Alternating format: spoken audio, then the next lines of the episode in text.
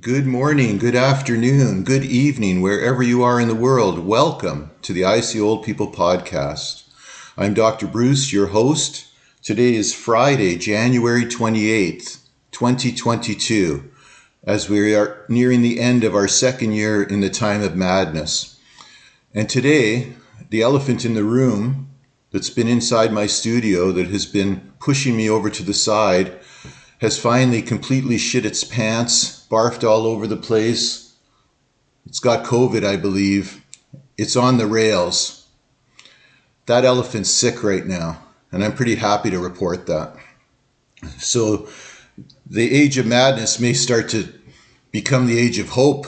Yesterday, I want to tell you what I did yesterday. I took my wife and my my uh, daughter, my son-in-law, and my grandkids, and we went up to the overpass at the 401 in Drumbo I'm in Ontario. I'm in beautiful Norfolk County on the north shore of Lake Erie. It was minus 18 degrees and it was a blizzard. And we drove up to the highway. It's about a 45 minute drive from here, straight north. And when we got there, the joy in our hearts, you could see it from a distance. It was so incredible. We saw a thousand people on that overpass and we joined them with our signs. My sign said freedom fighters. My granddaughter's son said free us. My grandson's sign said thank you.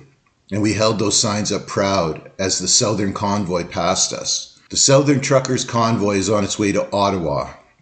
The Western convoy left three days ago from Alberta the Western Convoy is 170 kilometers long. It has 58,000 trucks in it. The Southern Convoy, coming from Windsor, Chatham, London, was smaller, but it will join the big convoy. The Eastern Convoy is now in New Brunswick. All of the convoys will meet in Ottawa tonight, and tomorrow there will be a full day protest with over a million people in Ottawa with 70,000 trucks ringing the city. So, what's happened in Ottawa? What's happened to our political leaders? Are they preparing to greet these truckers? Are they preparing to talk to these truckers about their demands? And what are their demands? Their demands are very reasonable. Their demands are very simple. One, remove all vaccine mandates, make vaccine uh, take up completely voluntary as it should be, and remove all mandates. There's, there's a precedent that already exists.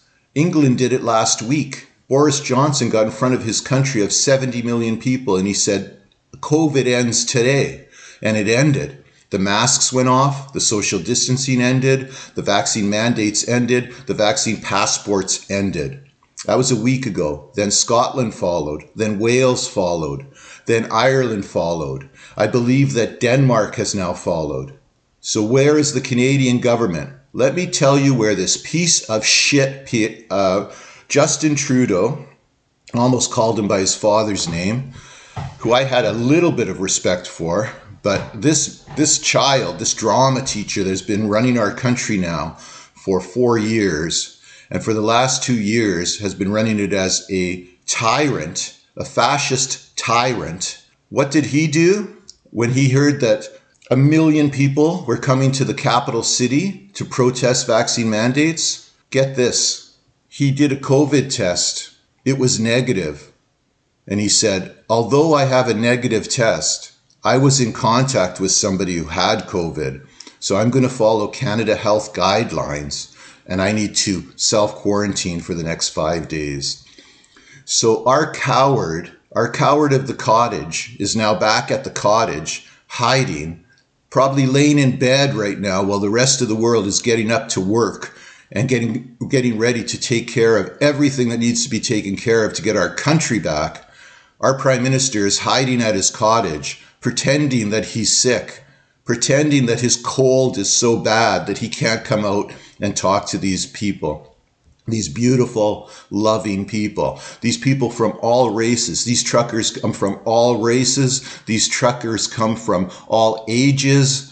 these these couples these truckers are couples these trucker these truckers are single these truckers are women they're east indian they're afghanistan they are uh, every race you can think of yet our prime minister our piece of shit prime minister stands up in front of our parliament and says yes this is yesterday when i on on the way that i'm driving to drumbo to support these truckers our prime minister stands up in front of the parliament and calls these truckers racists, misogynists, and violent extremists.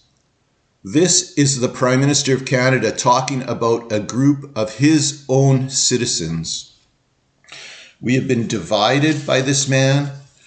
This man needs to go. An election needs to be called. The government needs to be dissolved and a new leader needs to be put in place.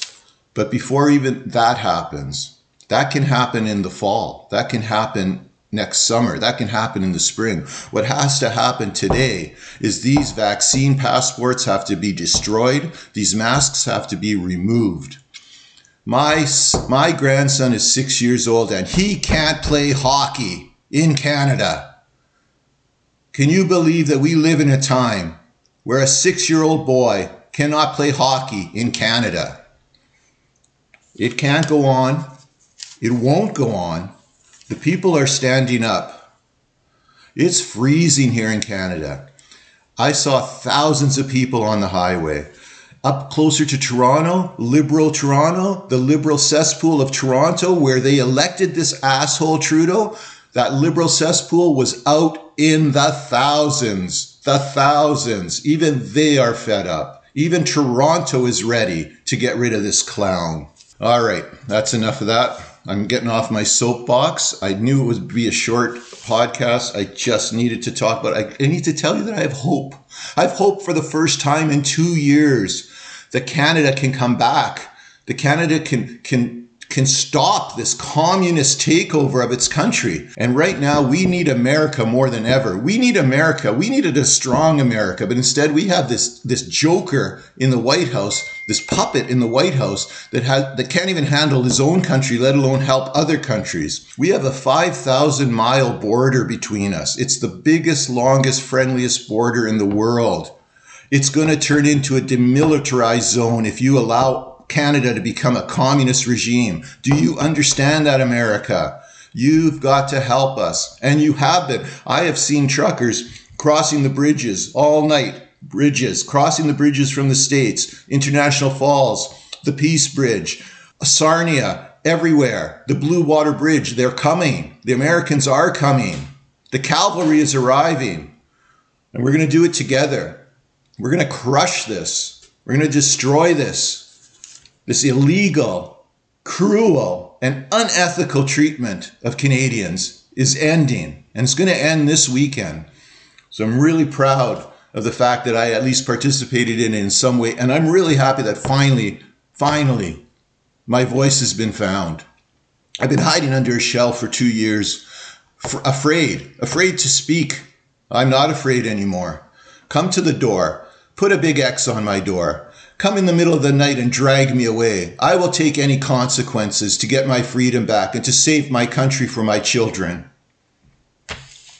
One last recommendation before I leave pick up the book, The Real Anthony Fauci by Robert F. Kennedy Jr. The Real Anthony Fauci, a bestseller. Millions of people are reading it all over the world. It's, it was the only bestseller at the bookstore before Christmas that you could not pick up in a stack at the store. You had to order it. It took me five weeks for it to come to me. Five weeks for it to come to me. And as I'm reading it, I can't believe that we've been sucked in by this this shyster, this this oil, this this snake oil salesman, this fraud, this criminal. Anthony Fauci, Justin Trudeau, and the rest of the leaders, they've got to be held accountable. This has got to end. The people are rising. The people are rising. We've had it. We're fed up. And when Canadians are fed up, we don't go from, oh, we're a little angry.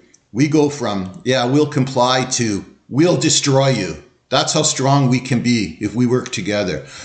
Mass non-compliance is the only way to end this. And it, it's going to start right here in Canada. What I've been reading is there are truck protests starting in the United States to to to um, convoy to Washington. There are truck convoys starting in Italy to convoy into Rome and it's just the beginning. We are going to we are going to stop the commerce of the world until this ends. All right.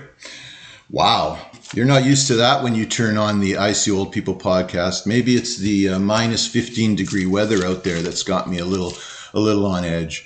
But I'll tell you, the fight's on. We've got it. We've got to stop this. Complying has never been a way to get out of fascism. Okay? By, by saying, okay, we'll do it, we'll do it, and maybe you'll be nice to us. It hasn't worked for two years. It's only gotten worse, and it's going to keep getting worse until we stop it. All right. That's all I've got to say. Come and give me a comment. Come to the I See Old People podcast, all one word, at gmail.com. That's how you can communicate with me. Or leave me a, a note on Podbean or on Spotify or on Apple. And I want to welcome my, my Arizona my Arizona listeners. There's more of you. You keep growing. Loli, I think you're back. I'm not sure because there's a bunch of people from Ontario. I'll tell you, I was so proud of other, of my fellow Canadians. I was so proud of them out there when we were at that at that overpass in Drumbo. It, it made my heart sing. It made my heart sing. There is hope. Okay, everybody. You know, if you listen till now, you know I love you. And I'm going to see you soon. I'm going to talk to you soon. And we're going to get through this. We're going to get through this together. And we're going to have a better world at the end of it. Okay. Ciao for now.